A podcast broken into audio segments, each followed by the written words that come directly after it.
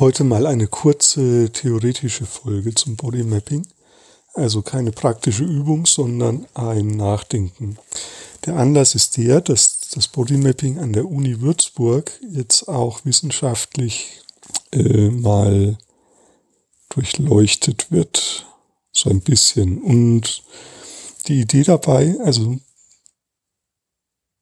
zwei Studierende haben die Idee, ein Konzept zu entwickeln, bei der, bei dem Bodymapping quasi als achtsamkeitsbezogenes ja, Tool oder eine Methode für, für die Schule, also für Lehrerinnen und Lehrer in ihrer eigenen Selbstsorge verwendet wird. Und die Idee dabei ist, dass ja, Emotionen, also dass es da vor allem um die, um den, um den adaptiven Umgang mit Emotionen geht. Und ich möchte das mal kurz halten und in meinem Gewahrsein Bodymapping mäßig dem nachspüren, wie sich das für mich anfühlt.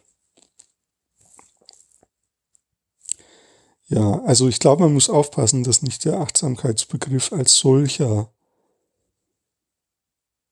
ähm, also Bodymapping ist eigentlich keine klassische Achtsamkeitsmethode, aber irgendwie doch. das finde ich interessant. Ähm, und es geht eigentlich auch nicht um Emotionen,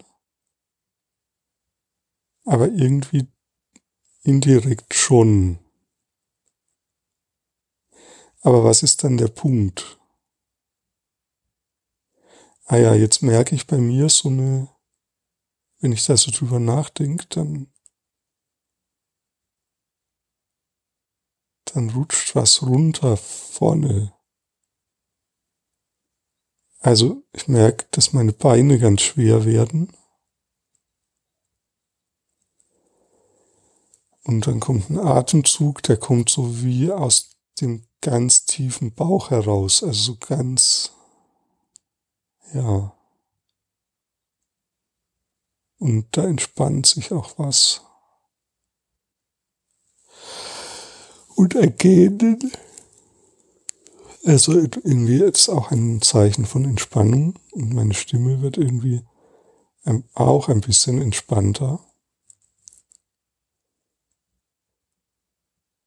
Ah, jetzt merke ich, es hat was zu tun mit Loslassen. Das ist interessant, ja. Ich glaube, dass dieses Konzept funktionieren kann und aber nicht sozusagen im klassischen Sinne. Wenn wir Achtsamkeit verstehen als ein Geschütz, das ich auffahre gegen den Stress in der Schule und mit den Kindern, dann wird es nichts. Und wenn ich, weil, weil, weil dann, weil dann sozusagen, dann spüre ich es halt noch deutlicher, wie gestresst ich bin. Und ja,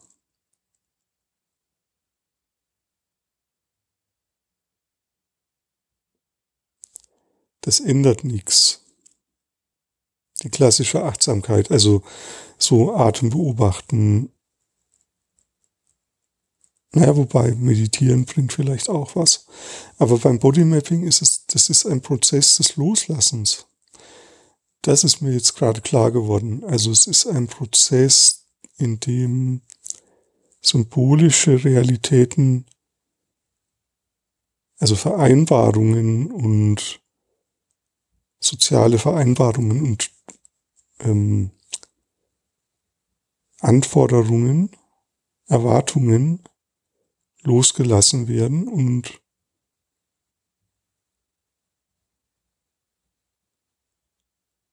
das macht so diese, das ist sowas wie eine frohe Botschaft oder ein, ja, eine, etwas Erleichterndes, ja, das, das, losgelassen werden kann. Und ich bin erstmal bei mir und